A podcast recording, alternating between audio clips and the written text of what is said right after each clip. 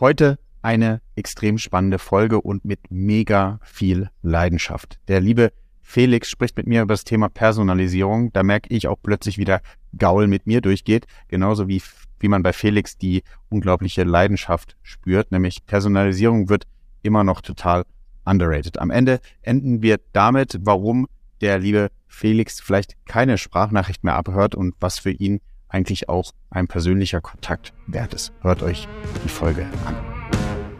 Neue Folgen jeden Freitag. In dieser digitalen Welt gibt es einen speziellen Faktor, der über Erfolg und Misserfolg entscheidet. Daten. Doch nur die wenigsten wissen sie für sich zu nutzen. Wer seine Kunden verstehen will, um ihnen das bieten zu können, was sie brauchen, kommt um ein professionelles Datenmanagement nicht herum. Jonas Raschedi interviewt andere Experten aus den Data-Bereichen und zeigt Schritt für Schritt, wie genau das funktioniert.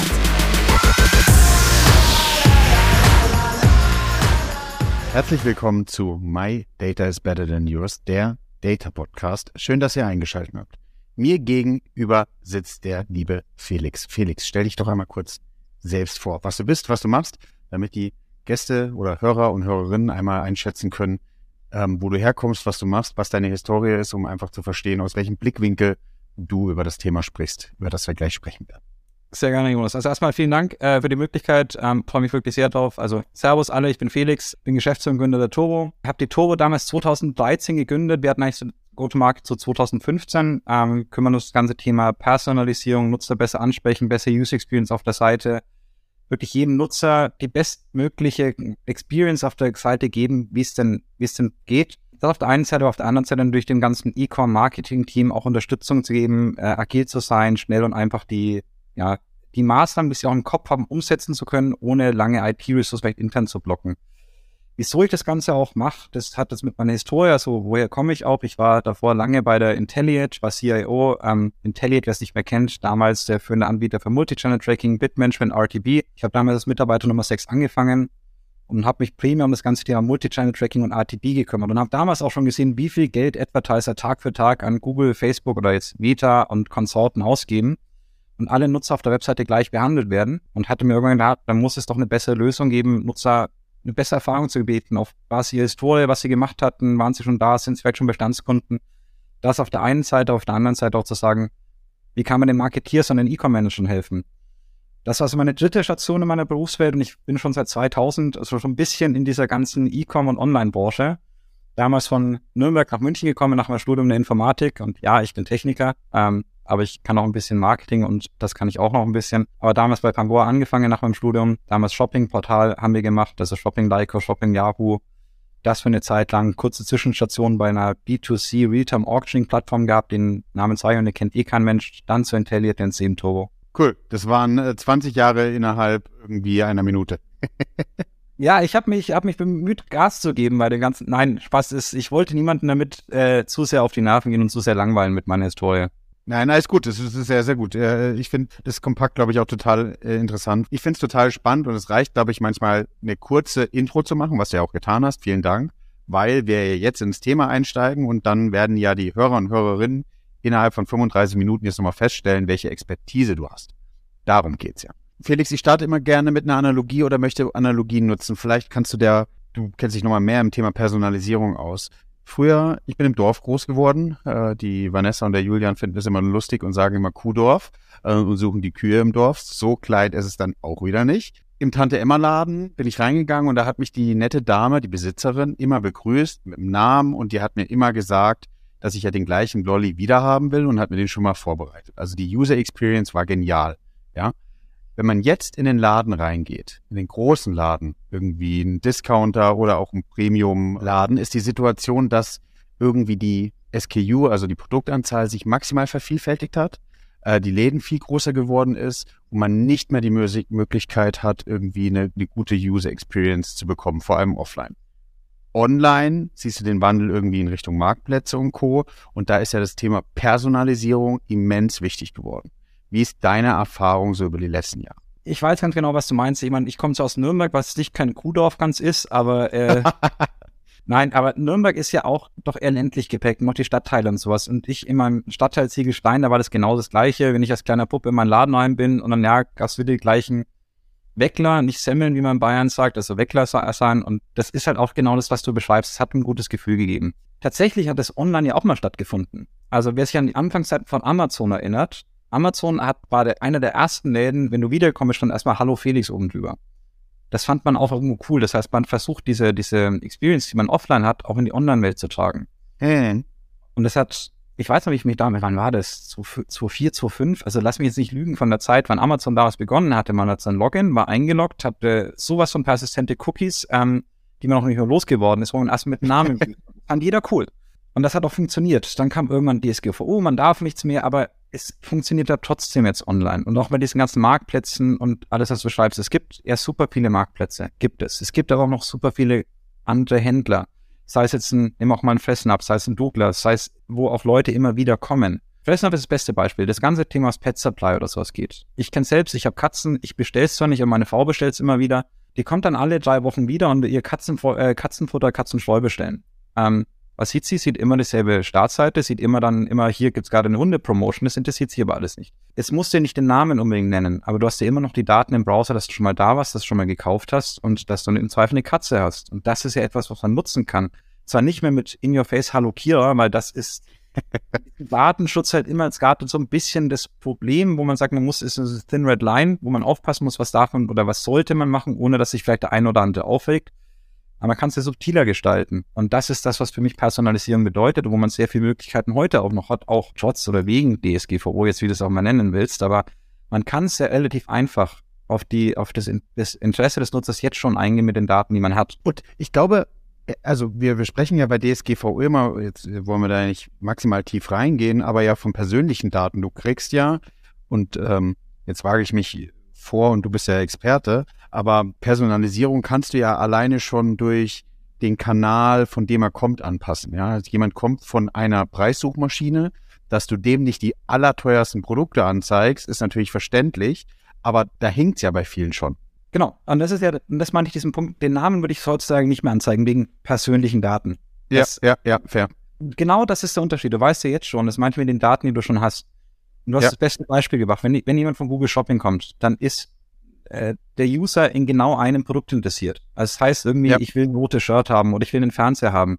Der interessiert sich dann nicht für eine Hose oder irgendwie für ein, keine Ahnung, für eine Playstation. Und auch da schon beim allerersten Einstieg, du kennst das Intent schon von diesem User. Du musst ihn ja nicht persönlich kennen mit dem Namen, aber du weißt ganz genau, was das Interesse. Der ist eigentlich schon im Shopping und nicht mehr im Buying-Modus, sondern er will im Endeffekt was kaufen oder final sich für was entscheiden. Und das kannst du nutzen. Und genau da haben wir zum Beispiel auch mit Turbo mit Kunden extrem gute Ansätze gefahren, allein über den ersten Einstieg. Das heißt, du kommst über Google Shopping. Was passiert normalerweise? Du siehst das Produktbild, du siehst den Namen, du siehst den Preis und den Call-to-Action-Button jetzt in den Warenkorb. Schau dir mal die Statistiken an. Äh, die meisten Shops haben eine Bounce Rate von über 70 Prozent bei Google Shopping, weil die sehen das Produkt und müssen sich entscheiden, kaufe ich es oder lasse ich es sein oder vergleiche ich es wieder bei Google Shopping. Ja. Ganz einfach, wenn du es machst, du machst eine gute Recommendation und nicht irgendwie eine 0815 Recommendation, sondern du sagst ganz genau, nur Leute mit einer ja, statistisch ähnlichen Interesse, die von Shopping kamen, auf das Produkt, was du kennst, aus der gleichen Kategorie, was sich dann andere Leute auch angeschaut haben. Und zeigst dir aber gleich im sichtbaren Bereich an. Also gibst dem Nutzer gleich eine Auswahl mit und sagst, hey, wir wissen, du interessierst dich für einen Fernseher mit den Specs. Da sind noch andere, die sind vielleicht ein bisschen teuer, die sind ein bisschen günstiger und haben mehr Features. Wird das Interesse des Nutzers geweckt klickt drauf, bleibt auf der Seite und es steht auch ein On-Site-Branding-Effekt. Und mit jedem Klick dann wiederum, das sind dann die Daten, die du brauchst für Personalisierung, weißt du schon mal deutlich mehr. Also weißt du äh. ganz genau, kommt von mir aus auf dem 75 Zoll äh, Samsung, geht aber auch auf dem LG. Dann weißt du, ah, die Marke ist vielleicht nicht ganz so interessant, das ist ja die Größe, die mich interessiert oder der Preis. Und mit jedem weiteren Klick weißt du, was ist denn die Affinität des Nutzers? Ist es eher die Marke? Ist es die Preis? Ist es die Größe? Was ist es denn wirklich? Und dann kannst du ja auch Nutzer genau diese Promotions, du kannst auch, also nicht nur eine Produkte, aber auch die Promotions oder vielleicht auch Newsletter anbieten, die wirklich von, für Relevanz für den Nutzer sind. Ja, ich bin, jetzt bin ich sehr gehässig. Warum machen es die meisten nicht? Wieso machen die es meisten nicht? Ähm, und jetzt, ich bin selbst Techniker. Also, also Felix, lass mich mal kurz ausführen, warum ich das sage. Ich habe das Gefühl, diese Personalisierung, wie du jetzt gerade sagst, also geht ja jetzt nicht um eine Marke, die wir bashen wollen, aber da jetzt ging jetzt irgendwie ähm, bei euch um Katzensachen. Wir machen das auch, aber ich komme auch, gebe auch auf andere Seiten und habe nicht das Gefühl, dass da eine Personalisierung stattfindet, sondern du musst wieder maximal tief die Produkte suchen und sie wieder in den Warenkorb legen. Vor allem, wenn es Produkte sind, die du eigentlich replenishst. Wieso machen es die meisten nicht? Es ist, viele Sachen sind relativ einfach, theoretisch. Oft scheitert es an den internen Kapazitäten und an den Ressourcen und vielleicht auch ab und zu an dem Willen, etwas zu tun. Ist die Erfahrung, die ich zumindest habe. Ich meine, ich, was ich vorhin sagte, ich bin selbst Techniker, also ich kann auch ein bisschen einschätzen, was technisch was bedeutet. Jetzt haben viele Online-Shops haben eine große Technik dahinter, die sonst für einen Shop, sondern sind für einen Shop verantwortlich, dass er stabil läuft, dass alles funktioniert, dass der Checkout funktioniert. Jetzt kommt dieses komische Marketing um die Ecke und sagt, hier, liebe IT, ich bräuchte mal dringend was, am besten gestern als morgen. Und dann ist die meiste Antwort, ja, cool, planen wir ein, es kommt das nächste Planning mit und dann im Sprint und dann kannst du es in einem Monat oder in zwei Monaten haben, wenn wir es fertig durchiteriert haben. Vom Marketing zurück, ja, das ist aber viel zu spät, dann brauchen wir es gar nicht machen. Und es hat nichts damit zu tun, dass die IT keinen Bock hat. Die hat wichtige andere Projekte zu tun. Und es sind, vor allem wenn es um Thema mit Recommendations und sowas geht, es sind doch viele Shops schon dann gescheitert, es selbst für sich zu machen. Das heißt, man will das irgendwie aufsetzen, man sich irgendwie gute Recommendations bauen, man hat einen guten Data Engineer, analysiert das Ganze. Und meine Erfahrung ist, nicht weil ich jetzt ein Toolanbieter bin, das überhaupt nicht, aber ich habe das auch oft mitgemacht. Es sind nicht ohne Grund gibt Spezialisten da draußen, die das schon tun und die sich auf einen Kernbereich äh, spezialisieren. Ja, Und die haben eben nicht nur von einem Shop Erfahrung, sondern von vielen. Und ja, natürlich willst du die Recommendations immer nur für einen Shop machen, aber du kannst Learnings, die du gerne über alle Kunden gelernt hast oder alle als Kundenportfolios gelernt hattest, die Erfahrung wieder machen. Und es gibt halt intern Leute, die dediziert für dieses Thema zuständig sind. Bei vielen scheitert es auch einfach daran, dass sie sagen, ja, sie wollen, aber verwerfen es immer wieder, weil sie ganz andere offenliegende Zahlen haben. Sie sagen, ja, viele Online-Shops haben doch das, das meiste, was sie messen können, ist, wie viel Geld gebe ich in Google aus oder in Meta oder in meinen ähm, Offsite-Kampagnen und was für einen ROI habe ich davon. Das ist das einfachste Mittel für sie, das Ganze zu tun. Das erste Mittel, ja, zu messen. Ja, und vernachlässigen dann oft dabei, was mache ich denn mit meinen Kunden? Oder mit meinen Usern auf der Webseite. Also nicht nur den Bestands Kunden, sondern auch mit denen, die immer wieder kommen, die einmal eingekauft wurden.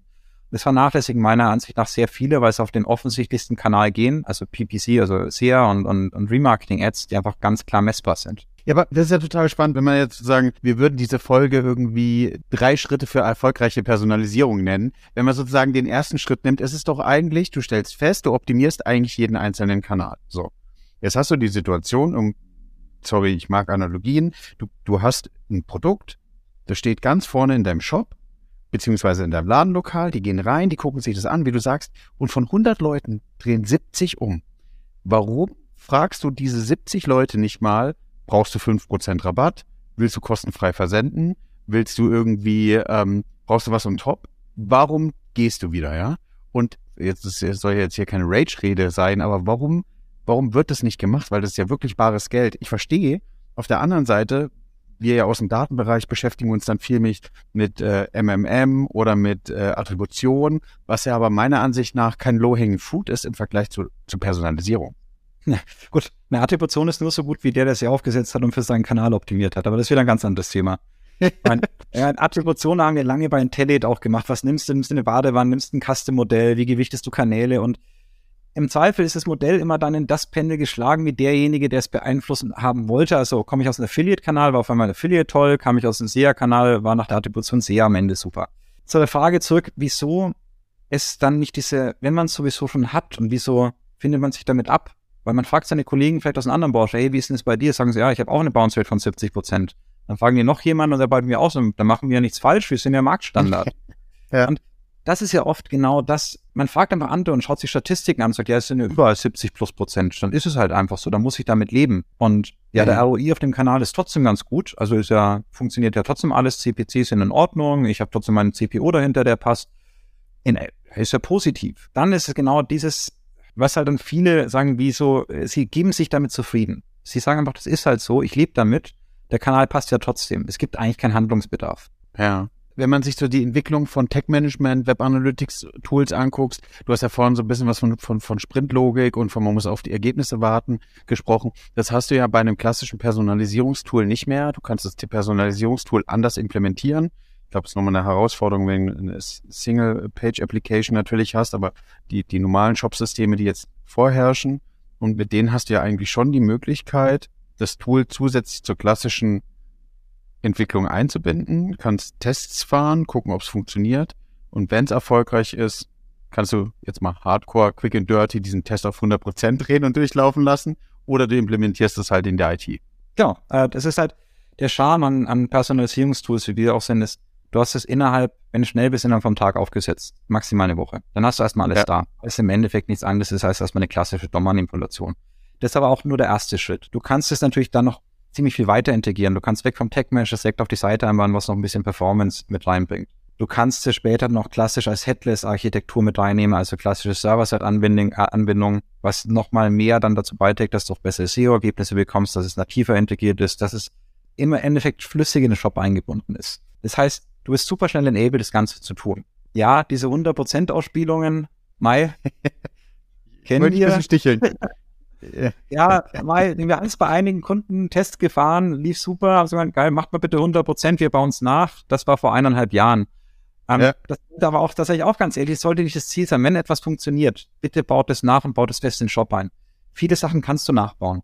Manche Sachen kannst du aber nicht nachbauen. Und das ist auch das Wichtige und deswegen ist auch ein Personalisierungstool immer von Dauer nötig. Zum Beispiel, wenn man gute Recommendations hat, die kannst du nicht einfach so nachbauen. Das funktioniert nicht. Weil dafür haben wir halt die Logik. Andere Sachen, die gehen deutlich einfacher nachzubauen, wenn du euer klassische Testing gehst.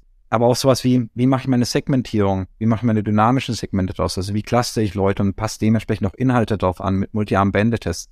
Da wird es tatsächlich mit dem Nachbauen ein bisschen schwieriger, aber viele Sachen bin ich völlig bei dir. Die sollten getestet, evaluiert werden und so ein einfacher Test, nimm zum Beispiel, was wir jetzt auch immer wieder sehr oft gerne machen, diese Grid-Darstellung Category Pages von so drei Grids auf vier Grids zu machen und auch mobile mit Call-to-Action-Buttons auf Product Listing Pages zu arbeiten. Das sind auf Sachen eine halbe Stunde aufgesetzt. Und das ist das, wenn es sich für wahr beweist, das solltest du auf jeden Fall von der IT nachbauen lassen. Wie gesagt, ja. ähm, bei uns hat es halt auch gedauert so ein bisschen. Ja, wenn du dir irgendwie so den Funnel anguckst, sind das ja auch so die, die, die großen Schnitzer. Ja, also dein Schaufenster solltest du nicht mit äh, USB-Platten voll äh, knallen. Man, man sollte die Produkte schon sehen. Ähm, aber die, die Königsklasse perspektivisch, wo es ja dann hingeht, ist ja wirklich auf Mikrosegmente zu Personalisierung individual, zu individualisieren. Also, dass du wirklich, mein, mein Traum ist so ein bisschen, und das haben wir versucht natürlich auch irgendwann mal so ein bisschen bei Douglas anzugehen, zu sagen, okay, du wirst zwar die großen Schnitzer ausräumen, aber es wird irgendwann zu dem Punkt kommen, dass du eine Webseite zehn unterschiedlichen Nutzergruppen zeigst und diese zehn Gruppen sehen immer etwas anderes. Auf Basis Surfverhalten, auf Basis Einkaufverhalten. Genau, das hast du ja, das kannst du heute schon machen. Und das ist ja das Gute dabei. Also Mikrosegmente ist auch ein, du musst bei einer Sache aufpassen. Ähm, viele gehen auch mit dran und Personalisierung und haben irgendwie eine Latte von 2000 Segmenten und die wollen sie machen. Das ist auch ein Fehler, den man am Anfang beginnt. Also Definitiv, also ja, ja, klein, ja. fang einfach an und fang mit zwei Segmenten an, erweitert es auf 10 und lass das System dann aber auch lernen.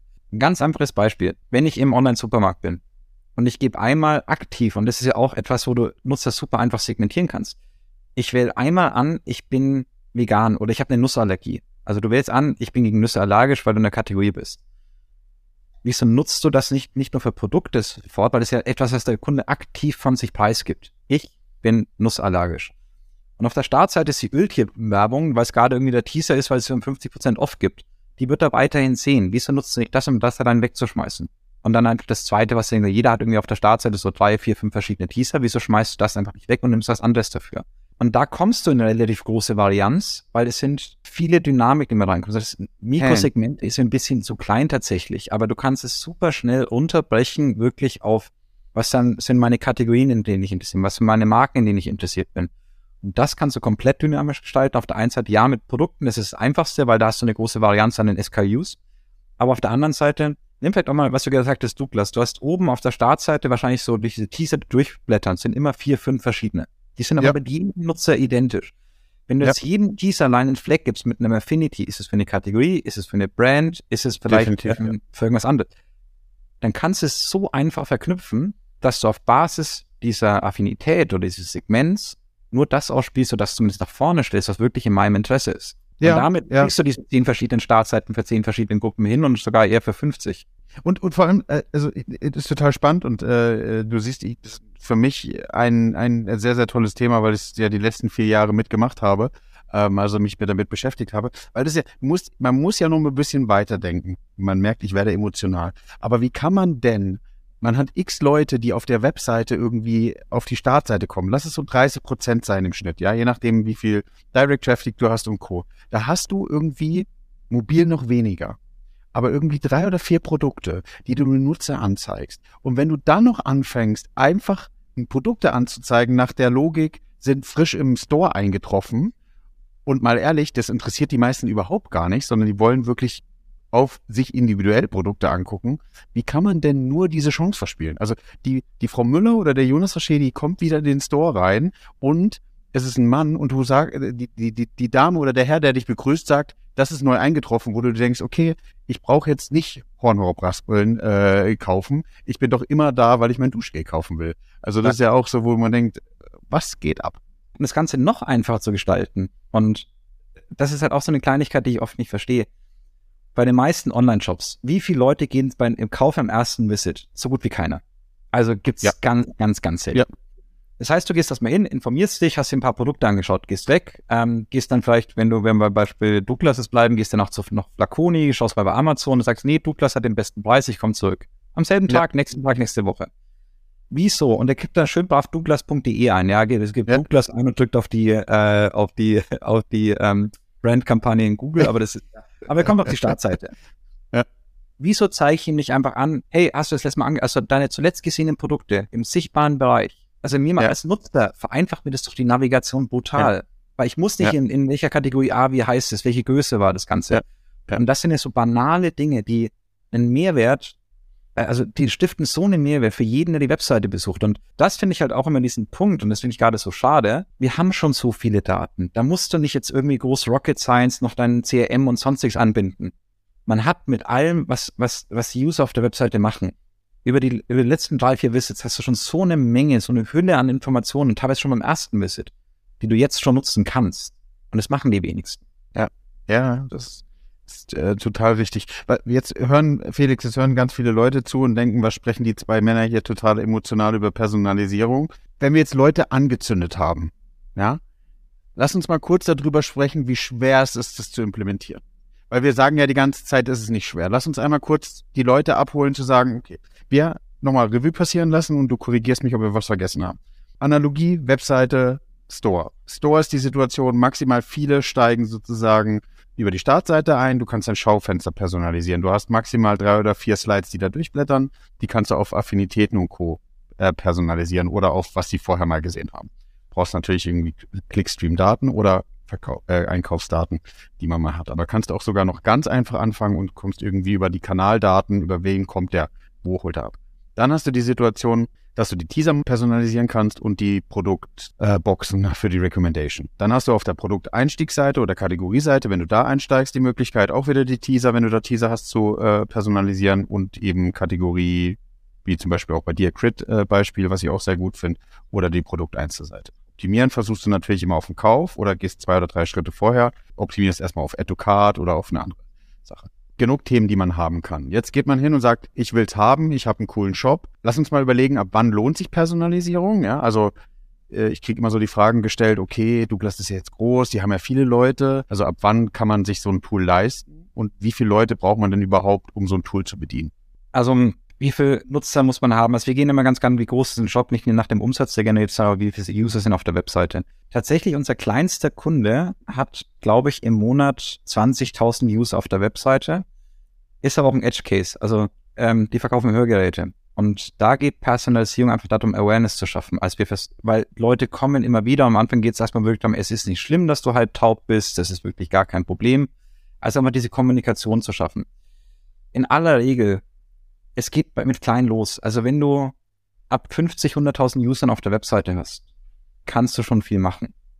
Also wenn du eine Average Conversion Rate mit 2% rechnest, dann machst du im Zweifel auch genug Umsatz, dass du dir sowas leisten kannst. Wie viel Aufwand kostet sich das? Das ist es von Anbieter zu Anbieter so ein bisschen unterschiedlich. Ähm, deswegen, wir versuchen das bei uns über ein kleines Success Management sehr stark abzubinden. Das heißt, wir wollen eigentlich auch ein verlängerter Arm von den Kunden sein ist auch meine Philosophie, dass wir so eng wie möglich mit den Kunden zusammenarbeiten, dass wir mit, mit unseren End äh, mit, also nicht den Usern, sondern mit unseren Kunden zusammenarbeiten, weil nur so können wir auch unser Produkt weiterentwickeln. Das heißt, wie läuft die Zusammenarbeit? Und ich glaube, nur dann kann es auch erfolgreich Personalisierung generell einsetzen. Ist die meisten im E-Com-Marketing, die haben alle keine Zeit. Die wollen viel machen, haben keine Zeit, sind Ressourcen knapp. Okay. Das heißt, wir bieten die Möglichkeit mit einem Tool zu sagen, du kannst alles machen, wenn du willst, aber musst du gar nicht, sondern wir brauchen bloß deine Ideen diese Ideen challengen wir und setzen sie auch für dich in unserem Tool um. Wenn du es selbst umsetzt, wird es auch fair enough.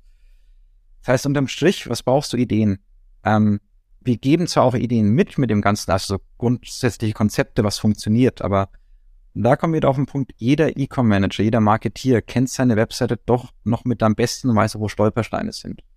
Und das ist halt auch Gold wert, ähm, weil so können wir dann auch immer, immer individuell auf unseren Kunden und deren User eingehen, weil es ein gewisses Grundwissen vorhanden. Und auch ganz wichtig zu sagen, es wird niemals in einem Tool und Personalisierung niemals diesen I feel lucky Button geben, ähm, wo es sagt, ich mach, mach mal das System, es wird schon alles gut und ich schließe noch ChatGPT an und dann am Ende ist die Welt glücklich Was? und bunt. Nein, das, nein, das wird nicht passieren. Das heißt, du musst ja schon ein gewisses Konzept haben und und ich glaube, das Wichtigste, und das ist das wirklich das Allerwichtigste, wenn du Personalisierung machen willst, du musst dich dazu committen, es zu tun. Und du musst zumindest eine Vision im Kopf haben, wo willst du denn hin? Und du musst dem Ganzen auch ein Stück weit vertrauen, dass es funktioniert. Einfach sagen, ich hole mir jetzt ein Tool und alles wird gut, das funktioniert nicht. Glaube ich. Felix, lass uns einmal darüber sprechen. Und ich glaube, uns ist beiden klar, dass es im E-Com-Bereich, wenn der Shop gut läuft, und genug Traffic da ist, dann wirst du immer andere Themen haben, die wichtiger sein könnten als Personalisierung. Wenn der Shop nicht gut läuft, hast du die Situation, dass du dich mit anderen Themen beschäftigst und noch nicht mit Personalisierung beschäftigen musst.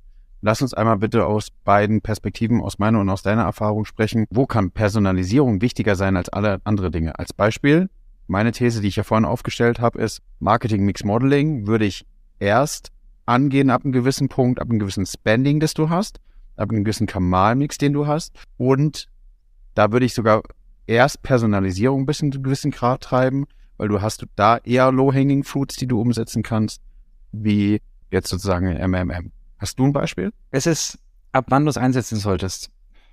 Also du hast gesagt, ja, wenn man einen Shop hat, never change a running system und alles ist cool und ich muss nichts machen. Ähm, ich ja. glaube, das ist der größte Fehler, den man generell begehen kann muss man, glaube ich, für 5 Euro gleich ins Phasen schon mal einschmeißen, aber wer rastet, der rostet, ist genau das Gleiche. wenn, du, wenn du happy bist mit dem, was du hast, dann wirst du dir auch nicht ja. weiterentwickeln. Das heißt, wenn es jetzt gut läuft, freu dich. Klopf dir auf die Schulter und sag, geil gemacht, dass wir so weit gekommen sind, aber du darfst den nächsten Schritt nicht vergessen. Und dann hm. geht's genau darum. Hungrig bleiben. Ja, genau. Ich meine, ja, okay. äh, nimm mal in Zalando äh, Klassenprimus. So Klassenprimus sind es jetzt nicht mehr unbedingt gerade. Also, da gibt's auch andere, die noch mit reindrängen und die jetzt eben dann auch nicht mehr die besten Zahlen und überhaupt schreiben. Wenn du mal Covid auch vergleichst, innerhalb von, am Anfang von Covid oder nach einem halben Jahr, dreiviertel Jahr, jeder Sportartikelhersteller hat geboomt, weil jeder zu Hause eine Plauze bekommen hat und gesagt, ich brauche jetzt irgendwie mein Gymlichard, ich brauche mein Rudergerät. Habe ich ihm übrigens auch gekauft, aber nein, super. Aber es ja. denkt man viel zu wenig, was ist denn danach? Und ich glaube, das muss einem auch bewusst sein. Wenn es dann gut geht, schöpf nutze es und denk gleich drei Schritte weiter, wo du hin willst. Aber auch ja. ganz wichtig, natürlich auch, das muss, man muss erstmal seine Hausaufgaben gemacht haben und zumindest ein valides Setup haben und nicht sagen, ich mache das im Monat das, ich mache im Monat das, sondern, und das meine ich vorhin, einen klaren Plan haben. Also wie setze ich was ein, was will, was will ich als nächstes angehen? Stay hungry. Also ich glaube, es ist sehr gut, aber ich glaube, wichtig ist auch mit an die Hand zu geben. Ich, ich verstehe, wo deine, deine Richtung ist, aber mit an die Hand zu geben, zu sagen, hey, ab einem gewissen Grad, du wirst immer ganz viele Themen machen ähm, du wirst immer zu viel auf dem Tisch haben. Du kannst dich jetzt dafür entscheiden, machst du A oder machst du B und ab einem gewissen Punkt musst du erstmal Personalisierung machen, das auf einen gewissen Grad treiben, bevor du dir irgendein anderes Thema hast. Also ich glaube, es ist klar, man muss sich weiterentwickeln, aber welches Thema man sich dann annimmt. Und tatsächlich, also das allererste, was du machen solltest, meiner Ansicht nach, ist immer, setz dein Tracking so auf, dass du es messbar machen kannst setz dir irgendwie, das heißt jetzt ein Map mit, mit WebTrack, setz dir ein Econda, setz dir ein Adobe Analytics, Google Analytics, was auch immer, setz dir das, das ist die Grundlage. Ja, Ohne Daten fair. funktioniert nichts. Also wenn du das ja. sagst, ich mache irgendwas, du kannst am Ende nicht messen, dann ja. brauchst du gar nichts machen.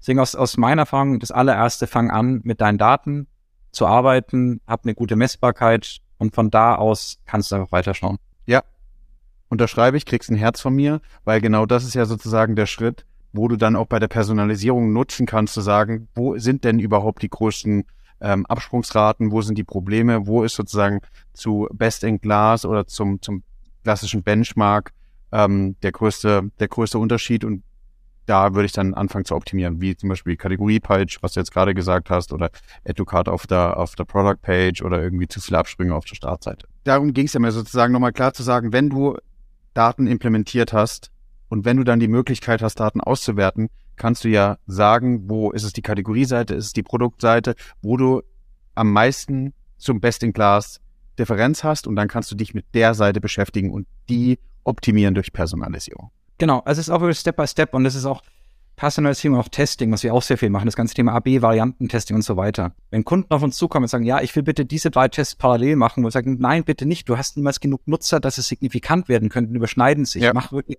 Step by Step. Fang an, erstmal zu schauen, Bestandsaufnahme, wo bin ich jetzt? Was ist das Erste, was ich umsetze? Und lass das sauber durchlaufen. Ja, du kannst was Zweites machen, wenn es nicht in, miteinander konkurriert, also wenn es im Endeffekt zwei unterschiedliche Dinge sind. Aber mach niemals zu viel, zu viel auf einmal. Nimm das, was du hast, jetzt sauber aus, verlass dich auf die Daten und verschau von da aus weiter. Step by Step ist kein Sprint, den man gewinnen will, es ist ein Marathon, den man da läuft. Und der Marathon ja. im Zweifel mit einem unendlichen Ziel. Das heißt, du musst auch immer in Bewegung bleiben, dass du schaffst und wirklich eins nach dem anderen. Wer so viel auf einmal machen will, der wird am Ende in aller Regel auf die Schnauze fallen. Finde ich sehr gut, dass, dass du jetzt nochmal die Fails ansprichst. Also Signifikanz nochmal am Anfang für die, die es vielleicht noch nicht kennen. Außer du willst es erklären, Felix? Nee, nee, du bist der Datenexperte. also Signifikanz äh, ist äh, in a nutshell eigentlich das, mit, umso höher die Signifikanz ist, umso mehr ist die Gewährleistung, dass es kein Zufall ist. Und wir wollen ja eigentlich Ergebnisse, die kein Zufall sind, um sie dann zu implementieren, damit ihr dann nicht die Situation habt, dass wenn ihr später implementiert und denkt, dass der Test war gut, dass ihr im schlimmsten verschlimmbessert habt und dann die Situation habt, dass ihr eigentlich was Schlechteres implementiert habt, als es vorher war. Von daher sollte man darauf achten, dass ähm, der Test kein Zufall ist, sondern gut läuft. Zweiter Punkt, der mich dazu fühlt, vielleicht ist nur ein gutes Beispiel für ein Fail, ist, hört auf, Tests fünf oder sechs Mal zu machen. Ihr macht einmal einen Test, ihr guckt einmal, ob der Test gut oder schlecht war und ja, wenn euer Bauchgefühl sagt, es sollte doch in eine andere Richtung gehen, wiederholt den Test nicht. Die Daten, wenn sie denn korrekt erhoben sind, haben ein Ergebnis gesprochen und dann kann man sich auch selber verarschen, wenn man sozusagen den Test zehnmal macht, bis einmal auf jeden Fall das Ergebnis rauskommt, was man sich wünscht. Und noch eine Addition dazu. Bitte macht ja. keine Zeit im Vergleichstests. Das funktioniert auch nicht. Also wenn ja. du sagst, ich habe November gegen Dezember verglichen und so, oh, das ja. lief da, das, das hatten wir auch schon das ein oder andere Mal. Deswegen und auch selbst nicht sagen, ich vergleiche den Dezember 22 mit dem Dezember 23 und was lief besser. Das hat in aller Regel keinen Sinn, weil die Markt, also ist ja auch logisch, selbst wenn die Seite gleich bleibt, die Nutzer verändern sich, es sind Marktbedingungen, die sich verändern, es sind neue Konkurrenten, da haben sich Preise verändert. Deswegen äh, völlig bei der, völlig bei dir Tests einmal machen, valide werden lassen, signifikant werden lassen, dass man sich auf die Daten verlassen kann. Und auch wenn das erwünschte Ergebnis ausgeblieben ist und der rote Button einfach schlechter performt hat als der blaue und ihr mögt den roten Button total gerne, dann bleibt bitte beim blauen.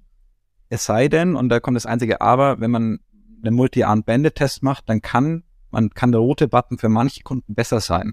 Aber Definitiv. das ist wieder, glaube ich, das ist dann eher dann noch ein Champions League mit Multi-Arm-Bandit-Tests zu arbeiten. Bei klassischen AB-Variantentests bin ich völlig bei dir. Ja. Felix, jetzt treiben wir, also Personalisierung ist ja irgendwie schon ewig heißt immer, man muss personalisieren, man muss personalisieren. Jetzt habe ich ja ein Buch geschrieben über die Customer Data Plattform. Glaubst du, dass das so ein Thema ist, was man ablösen kann? Da kann man ja, wenn man es sich wirklich im Detail anschaut und versteht, ist ja CDP sowas wie Orchestrierung der Own-Kanäle vor allem Ding. Da gehört ja die Webseite auch mit dazu und auch eine mögliche Personalisierung. Sagt man jetzt, ähm, äh, nieder mit der Personalisierung per se auf der Webseite und ich muss jetzt die CDP einführen oder was ist, was ist dein Gefühl? Äh, eine CDP ist ja nur ein verbessertes Remarketing, jetzt ganz sarkastisch ausgesprochen. Ähm, weil eine CDP dreht sich ja primär um Bestandskunden. Und das ist auch, glaube ich, der große Punkt. Eine CDP fängt oft mit Kundendaten an, also Bestandskunden, nicht mal mit Prospects, ja. nicht mal mit Leuten, die das erste, das zweite Mal auf der Webseite waren. Und ich finde, das ist schon mal ein Fehler, weil wie viele Leute hast du denn auf deiner Website, die Kunden sind und wie viele die Prospects sind? Im Zweifel sind 97 Prozent oder 95 Prozent der, der User auf der Webseite sind Prospects und keine Kunden. Und wieso ist es natürlich, muss man, also Bestandskunden, auf die muss man sich definitiv kümmern. Das Angebot, auch wie das was mal bei Fressnapf oder bei anderen äh, Pet-Bedarf, immer wir das anzeigen, hey, kaufst doch wieder, das Journey einfacher machen. Für mich beginnt aber eine CDP eigentlich mit den Neukundendaten, die auf die Webseite kommen. Und da geht's da brauchst du keinen Namen, keine E-Mail-Adresse, sondern einfach, wie haben sie sich verhalten, was haben sie gemacht und das muss auch in eine CDP mit rein. Deswegen, ja, was wir haben, wir haben schon eine Art kleine CDP, wir haben die ganzen Daten. Wir können auch die Daten über CRM-Daten noch zusätzlich anreichern und dann hast du auf einmal noch mal mehr. Wenn du eine Full-Stack-CDP einsetzt, und das finde ich oft den Fehler, den auch manche Unternehmen gerade machen, die erstmal sagen, oh, ich brauche als allererstes mal eine CDP oder sonst kann ich erstmal gar nichts machen. Das kostet dich sechs, neun Monate erstmal das ganze Thema einzuführen, wenn du eine ganz klassische Full-Stack CDP machst. Klar kannst du dann natürlich eine ziemlich geile Ansprache gewährleisten. Du kannst eine holistische 360-Ansprache, äh, jeder sieht das kleine Werbemittel. Cool, ja, sollte man machen. Aber wieso benutzt, wieso konzentriert man sich jetzt erstmal nicht drauf auf alles, was man schon hat? auf das Ist-Daten und versucht die schon besser zu orchestrieren. Allein wenn jemand da war, kam über Google Shopping, kennst du einen Intent, bleibt ein bisschen da, dann kannst du ein klassisches Remarketing machen. Schön, fair enough. Und das ist ja schon ein Teil einer CDP.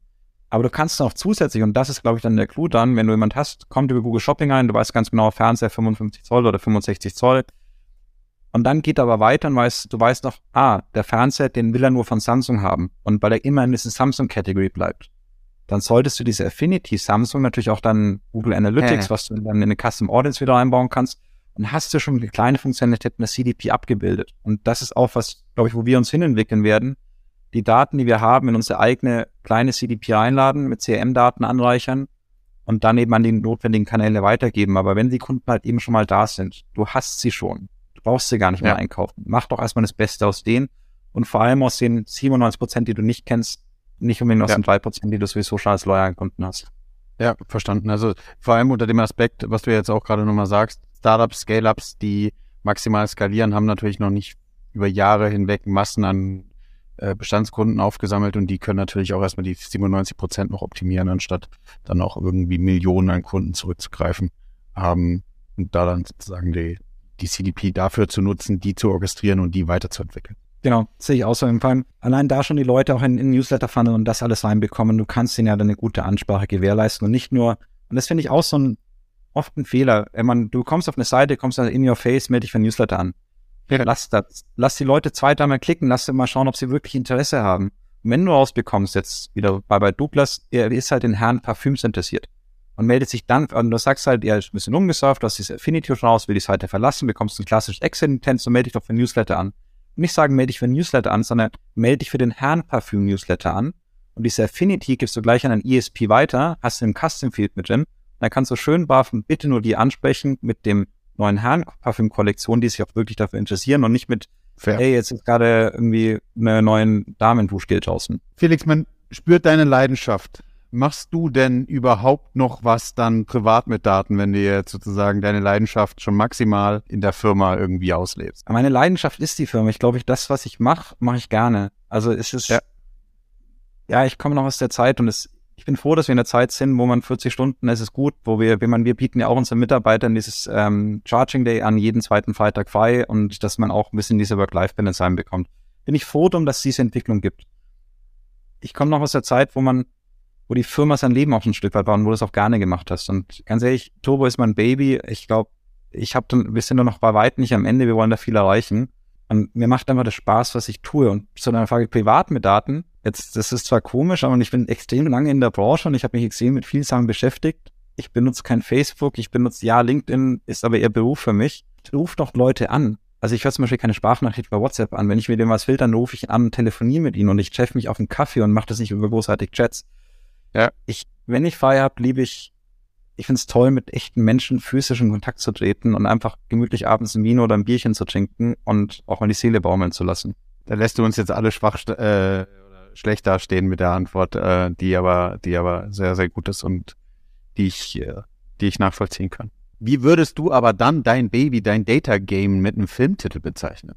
Filmtitel wäre, glaube ich, falsch, aber ich finde, der Weg ist immer das Ziel. Also es klingt auch total albern, aber für mich ist der Weg das Ziel. Es gibt es für mich nicht das Ziel, da will ich hin, sondern ich will mit dem, was ich mache, will ich erfolgreich sein. Ich will Spaß mit dem haben, was ich tue.